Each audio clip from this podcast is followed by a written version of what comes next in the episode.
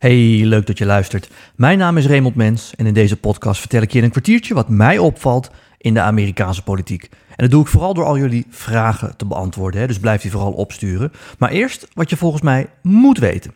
En dat is dat Kamala Harris momenteel niet lekker in haar vel zit. Ja, de tragiek van Kamala Harris. Het gaat momenteel niet goed met haar, althans dat zijn de berichten. We weten het eigenlijk niet en dat laat ook wel weer zien waarom het zo slecht met haar gaat, want we horen gewoon niet of nauwelijks van haar. Dat is jammer, want toen de presidentsverkiezingen begonnen, hè, de democratische voorverkiezingen in 2000, uh, eh, wat was het? 2019, toen ging haar campagne eigenlijk flitsend uh, van start. Het was natuurlijk nog voor corona, dus ze had een hele grote bijeenkomst in Californië, waar ze destijds senator van was. Ze gaf een hele mooie speech, uh, enthousiasmeerde heel veel mensen en toen werd er echt gedacht van kijk, dit zou wel eens de eerste vrouwelijke president van de Verenigde Staten kunnen worden. Maar daarna begonnen er eigenlijk scheurtjes in haar campagne te komen. Het liep allemaal niet zo lekker. Uh, en dat kwam het meest tot uiting in een van de eerste, misschien wel het eerste uh, presidentsdebat waarin alle democratische kandidaten op een rijtje stonden. En daar viel Kamala Harris uitgerekend Joe Biden aan. Ze moest natuurlijk ook wel, want Joe Biden was tot dat moment de koploper. En dat deze op het meest gevoelige punt wat er maar is, racisme. En eigenlijk zei ze, Joe, je bent een hele lieve kerel, maar je bent een oude witte man, je bent eigenlijk gewoon een uh, racist terwijl je het zelf niet uh, doorhebt. Daar had ze twee redenen voor. De eerste was, toen jij senator was, en dat was hij natuurlijk al eh, decennia lang, heb je ooit goed samengewerkt met twee senatoren die, nou ja, uit het zuiden kwamen en echt racisten waren. Biden zei daarover, ja, ik probeer gewoon met iedereen samen te werken en al zijn die racisten, kan mij het schelen. Ik wil gewoon dingen voor elkaar krijgen. Maar zij zei echt van, dat kun je niet doen, dat is een no-go. En ze noemde het voorbeeld van Bassing. Uh, en Bassing, dat, uh, ja, dat wil eigenlijk zeggen dat in de gesegregeerde staten van de Verenigde Staten destijds, hè, waar blank en zwart uh, gescheiden van elkaar leefden, pardon, daar hebben met name de Democraten destijds gepleit voor Bassing. Dat wil zeggen dat je um, zwarte kindertjes bijvoorbeeld uit die zwarte wijken haalt en naar, naar een witte school toe bast. Uh, zodat ze daar uh, gemengd onderwijs kunnen hebben. En Kamala zei, Joe, jij was daar toen op tegen om dat overal te verplichten, hè, om dat landelijk te verplichten. En dat kwam tot deze confrontatie in dat eerste debat. Ik heb er even een korte samenvatting van gemaakt. Um, I do not believe you are a racist. And I agree with you when you commit yourself to the importance of finding common ground. But I also believe, and it's personal, and I was actually very, it was hurtful. You also worked with them to oppose busing. And, you know, there was a little girl in California who was part of the second class to integrate her public schools. And she was bused to school every day. And that little girl was me. Look, Everything I've done in my career, I ran because of civil rights. I continue to think we have to make fundamental changes in civil rights. And those civil rights, by the way, include not just only African Americans, but the LGBT community. But, they, Vice President Biden, do you agree today? Do you agree today? that you were wrong to oppose busing in America then. No, Do you agree? I did not oppose busing in America. What I opposed is busing ordered by the Department of Education.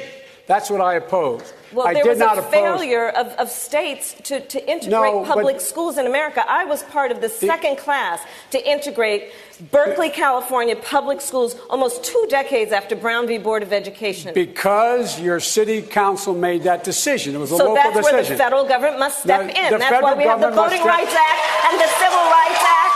That's why we need to pass the Equality Act. That's why we need to pass the ERA because That's there are moments in history where states fail to preserve the civil rights of all people. Ja, ik stop hem even, want dit gaat nog wel even door. Het is daarna eigenlijk tussen die twee niet echt meer goed gekomen. Tot op het moment dat Biden uiteindelijk toch nog die voorverkiezingen wist eh, te winnen. En hij op zoek moest naar een vicepresidentskandidaat. En ja, waarom kwam hij bij Kamala Harris uit? Ja, heel simpel. Hij wilde per se een vrouw of iemand van kleur. En het liefst eigenlijk allebei. En dan is het natuurlijk logisch om iemand te kiezen die ook nog eens aan de voorverkiezingen meegedaan heeft. Want die heeft uh, in ieder geval wat stemmen behaald in die voorverkiezingen. En uh, um, weet ook wat het is om campagne te voeren. Het feit dat zij hem overigens zo hè, persoonlijk uh, aanvalde, dat, dat kan natuurlijk ook respect opbouwen. Dat je zegt van nou die weet van wanten. misschien moeten we die maar kiezen. En dat heeft hij dus ook uiteindelijk gedaan. Is ook geen gekke gedachte. Biden werd zelf ooit uh, uitgekozen door Barack Obama als uh, vicepresidentskandidaat. Puur omdat Obama zei: Ik wil eigenlijk het liefst een witte man. Want ik ben toch Amerika's eerste zwarte president. Ik wil het liefst een witte man. En iemand met veel ervaring. Nou, dan kom je automatisch ook uit bij Joe Biden. En specifiek dacht Obama: uh, iemand met veel buitenlandervaring is ook fijn. En Joe Biden was nou eenmaal al jarenlang voorzitter van de Senate Foreign Relations Committee. Dus zeg maar de buitenland. Commissie van de Senaat. Dus uh, de logische keuze die Obama naar Biden leidde, was eigenlijk dezelfde keuze die Biden naar Kamala Harris leidde. Um, het verschil is alleen dat Joe Biden en Barack Obama vrienden zijn geworden in de tijd. Dat waren ze echt niet. Obama is heel zakelijk, um, heel gefocust, heel gedisciplineerd. Ja, Biden eigenlijk is alle drie die dingen niet. Die houdt ervan om in discussies uh, gewoon ronduit uh, te praten. Uh, er zijn heel veel voorbeelden van dat Obama in discussies in het Witte Huis gewoon een hele logische lijn volgde. En dan zei Joe Biden, maar laten we weer even teruggaan naar het begin. En dan kon Obama zich vreselijk aan ergeren. maar uiteindelijk zijn ze wel vrienden geworden, omdat ze de afspraak hadden dat is de enige eis eigenlijk die eh, Biden Obama had gesteld. Als ik jouw vicepresident word, dan wil ik dat bij iedere belangrijke beslissing die jij neemt, ik de laatste ben die je om zijn mening vraagt. Dus alle andere mensen kunnen uh, je kantoor uitgaan, maar dan wil ik nog even blijven zitten. En hoef je niet per se te, te, luisteren naar wat ik zeg. Je kan uiteindelijk je eigen afweging maken. Dat moet je ook doen. Jij bent de president. Maar die rol wil ik wel hebben. En dat bouwde zo'n vertrouwen op dat Obama uiteindelijk ook Biden veel meer verantwoordelijkheden gaf. Biden werd verantwoordelijk voor de terugtrekking uit Irak. Biden werd verantwoordelijk voor een groot economisch herstelprogramma, voor de implementatie daarvan. En uiteindelijk is Biden ook vaak degene die Obama op pad stuurde naar het congres om deals met de Republikeinen te sluiten. Puur omdat hij ze al zo lang kende uh, dat die relaties gewoon veel beter waren. Dus uh, er is een bekend fragment wat beide heren ooit hebben beschreven: dat ze lunch hadden in het Witte Huis. En dat Obama tegen Joe zei van, kun jij nou geloven dat wij vrienden zijn geworden. En toen zei Joe, nee, ik kan het ook niet geloven, maar uh, het is wel gebeurd. En inmiddels zijn dat natuurlijk uh, best buddies. Er werd gesproken over een bromance. Nou, hetzelfde pad zouden eigenlijk uh, Joe en Kamala ook gaan bewandelen. Hè? De, de, de setup, de reden waarom ze uiteindelijk samen een ticket vormden, was logisch. En ook Kamala Harris heeft tegen Joe Biden gezegd: Ik wil opnieuw die laatste adviseur zijn die je spreekt voordat je belangrijke beslissingen neemt. Maar nu zijpelt toch een beetje door dat Joe zich niet echt aan die belofte houdt en dat hij ook regelmatig niet met haar consulteert. En één ding is in ieder geval zeker: het vertrouwen is nog niet zodanig opgebouwd dat Joe Biden haar ook maar enige verantwoordelijkheid geeft, want daar blijkt vooralsnog uh, dat blijkt volgens nog helemaal nergens uit. Joe, uh, Kamala Harris is eerder onzichtbaar uh, dan dat ze in de media treedt. En ze heeft helemaal geen dossiers of zo waar zij nu verantwoordelijk voor is gemaakt. Zelfs als je kijkt naar een thema als klimaat. Hè, toch bij uitstek iets waarvan je kan zeggen: dit gaat mijn vicepresident oppakken. Ja, daar heeft hij uiteindelijk oud-gediende John Kerry voor naar voren gehaald. Die heeft die klimaattsaar gemaakt zeg maar klimaatvertegenwoordiger van de VS, die dat project een beetje moet gaan leiden. Dus ja, komt er toch een beetje een soort beeld uit het Witte Huis dat Kamala Harris daar diep ongelukkig zit te zijn. En dat bleek ook laatst toen ze in een soort uh, comedyprogramma was. Uh, ze belde daarin. Uh, via Zoom ging het, geloof ik. En die gozer, die com komiek, maakte eigenlijk een grapje van... joh, uh, de president heeft heel veel moeite om de democraten mee te krijgen. Met name één republikeinse, of sorry, met name één democratische senator, Joe Manchin, ligt af en toe een beetje dwars. Is dat nou de president of is Joe Biden de president? Hele normale, ja, grappige vraag eigenlijk. En die vraag kon Kamala Harris niet waarderen. So who's the real president of this country? Is it Joe Manchin or Joe Biden? Madam Vice President. Come on, Charlemagne. I really, Come on. It's Joe Biden. I can't no, tell no, no, sometimes. No, no, no, no, no. It's Joe Biden. It's Joe Biden. And don't start talking like a Republican about asking whether or not he's president. Do- it's Joe Biden. Do you think Joe Manchin and, is and a problem? It's Joe Bi- and it's Joe Bi- and it's Joe Biden. And I'm vice president. And my name is Kamala Harris. Ja, even een beetje context. Ze zit daar in een uh, zwart, uh, in een programma van een zwarte komiek. Uh, zijn achterban weet echt heel goed wie Kamala Harris is. Hè. Überhaupt weten mensen natuurlijk wie zij is. En dat ze zich daar genoodzaakt voelt om zo uit haar plaat te gaan. En dan ook nog eens te zeggen, en ik ben de vicepresident en mijn naam is Kamala Harris. Ja, dat geeft toch aan dat het niet lekker loopt met die twee. bottom line is, het lijkt erop dat Joe Biden die belofte om haar toch een belangrijke vicepresident, vicepresident te maken niet na is gekomen. En dat is een trendbreuk, omdat met name onder uh, George W. Bush, Dick Cheney, ja, toch wel werd gezien als een van de meest machtige uh, vicepresidenten ooit. Cheney ging eigenlijk voor een groot deel over de, de oorlog in Irak, uh, over de, het defensieapparaat en over Amerika's klimaatbeleid of energiebeleid, werd dat destijds nog genoemd. En ja, ik heb net uitgelegd dat die rol van Joe Biden onder Obama ook heel groot was. En ja, in die traditie hoopt natuurlijk ook een Kamala Harris te starten, die als senator gewoon gewend is om haar eigen baas te zijn. En die speelt nu niet eens een rol op de achtergrond. Ze speelt gewoon een rol in de kelder van het Witte Huis. We zien haar nooit. Nou, de vraag is of dat gaat veranderen. Uh, de vraag is ook wat de beweegredenen voor Biden zijn om dit zo te doen. Ja, het kan twee redenen hebben. Het kan zijn dat ze elkaar gewoon totaal niet liggen en nog steeds niet liggen. Hè? Obama en Joe eh, die groeiden een beetje naar elkaar toe. Het kan best zijn dat zij uit elkaar gegroeid zijn. Dat is erg rap na een jaartje, maar dat zou uh, kunnen. Hebben ze op zijn minst, kun je zeggen, nog drie jaar de tijd om die relatie te repareren. Dat zou kunnen. Wat ook nog zou kunnen is dat Joe Biden, die natuurlijk zelf niet heel vaak in de media treedt, omdat dat gewoon niet zijn sterkste kant is op het moment, dat hij denkt van ja, als ik haar ook nog in de media uh, neerzet, dan overschaduwt ze mij misschien wel en dat wil ik niet. Dus het kan ook gewoon een ego-strijd zijn. We weten het niet, maar wat we wel weten is dat zij momenteel niet lekker in haar vel zit. Uh, en het is de vraag natuurlijk hoe dat de komende tijd gaat. Maar voorlopig zit het niet goed tussen die twee. Goed, tot zover mijn kijk op de actualiteit. Nu naar de vragen die jullie instuurden via onder andere Twitter en Instagram. De eerste. Kai, eh, hoe komt het dat de eerste vrouwelijke vicepresident nauwelijks in het nieuws is? Ja, eh, die vraag heb ik dus eigenlijk net uh, beantwoord. Dus je was on topic. Ik vroeg ook specifiek naar vragen over Kamala Harris, dus helemaal niks mis mee. Ja, dat is dus denk ik of een ego-strijd, uh, of het is gewoon uh, een kwestie van dat ze het niet met elkaar uh, kunnen vinden. een van de twee. Um, we weten het niet, maar die twee scenario's liggen het meest voor de hand.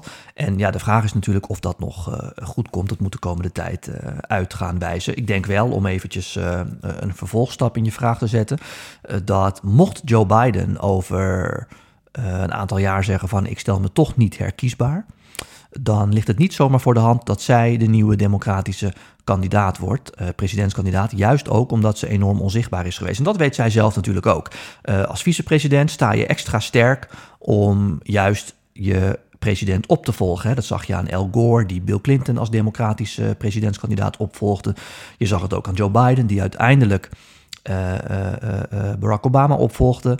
al zat Trump er wel tussen. en Kamala Harris wil dat natuurlijk ook. Die heeft zich al een keer kandidaat gesteld voor het presidentschap. Dus dat is absoluut haar ambitie. En die denkt nu van, ja, moet je nou eens uh, kijken, ben ik nog eens vicepresident geworden ook? En dan verzwakt het mijn kansen alleen maar, want mensen zien mij als zwak of, of die boze vrouw. En meer zien ze eigenlijk niet van me. Dus het kan best zijn dat we haar de komende tijd wel wat vaker gaan zien, omdat zij gewoon dat gaat bedwingen bij de president. Omdat zij ook denkt van, ja, of jij stopt over drie jaar, of je plakt er nog een keer vier jaar aan vast en dan stop je over zeven jaar. Maar dan wil ik, ik ben nog hartstikke jong, de eerste vrouwelijke president uh, uh, worden. En dit wordt me wel erg moeilijk gemaakt zo. Um, Harald. Waarom heeft men Harris überhaupt gekozen als vicepresident? In de voorverkiezingen deed ze het al zeer slecht. Ja, ook dat heb ik uitgelegd. Hè. In het begin deed ze het heel goed, daarna inderdaad heel slecht. Maar Joe Biden maakte gewoon een calculatie. Nou ja, ik ben een oude witte man met veel ervaring. Wat zoek ik? Het liefst een vrouw, het liefst ook iemand van kleur. Nou, en toen uh, had hij ook nog eens de voorkeur uh, voor iemand die ook al aan de voorverkiezingen mee had gedaan. Puur omdat diegene ook stemmen heeft gekregen. En uiteindelijk is het dus Kamala Harris uh, geworden. Eenzelfde beredenatie dus die Obama maakte en waardoor die uiteindelijk bij Biden uitkwam. Uh, Roy, uh, bij VI vandaag zei je dat er niet gauw een oorlog in Oekraïne zou komen. Denk je er nog steeds zo over? Nou, dat ligt iets genuanceerder. Uh, volgens mij zei Wilfred Gené, en die herhaalde eigenlijk René van der Grijp, dat er ieder moment een oorlog los kan barsten. En toen zei ik van nou, de Amerikanen denken in ieder geval dat het ook wel tot een oorlog kan komen daar. Maar dat, het, dat hoeft niet van vandaag op morgen te zijn. Je ziet ook dat, het nog steeds, dat er nog steeds geen sprake van een oorlog is. Natuurlijk een vrij ja, penibele situatie daar. En het kan zeker uit de hand lopen. Maar ik reageerde op een vraag van uh, Wilfred, die dan weer de, uh, de opmerking van René van der Gijp herhaalde. Dat er eigenlijk ieder moment, hè, die, diezelfde avond nog, toen ik in de studio daar zat, uh, een oorlog kon komen. En toen zei ik, nou, zo hard van stapel zal het denk niet gaan. En dat is ook niet zo. Um, laatste vraag, Lisanne. Wat zeggen de peilingen nu over de congresverkiezingen in november? Nou ja, daar kan ik heel kort over zijn, Lisanne. Die peilingen voorspellen een slachtpartij voor president Biden. Uh, van de week ook weer een grote peiling, uh, peiling moet ik zeggen.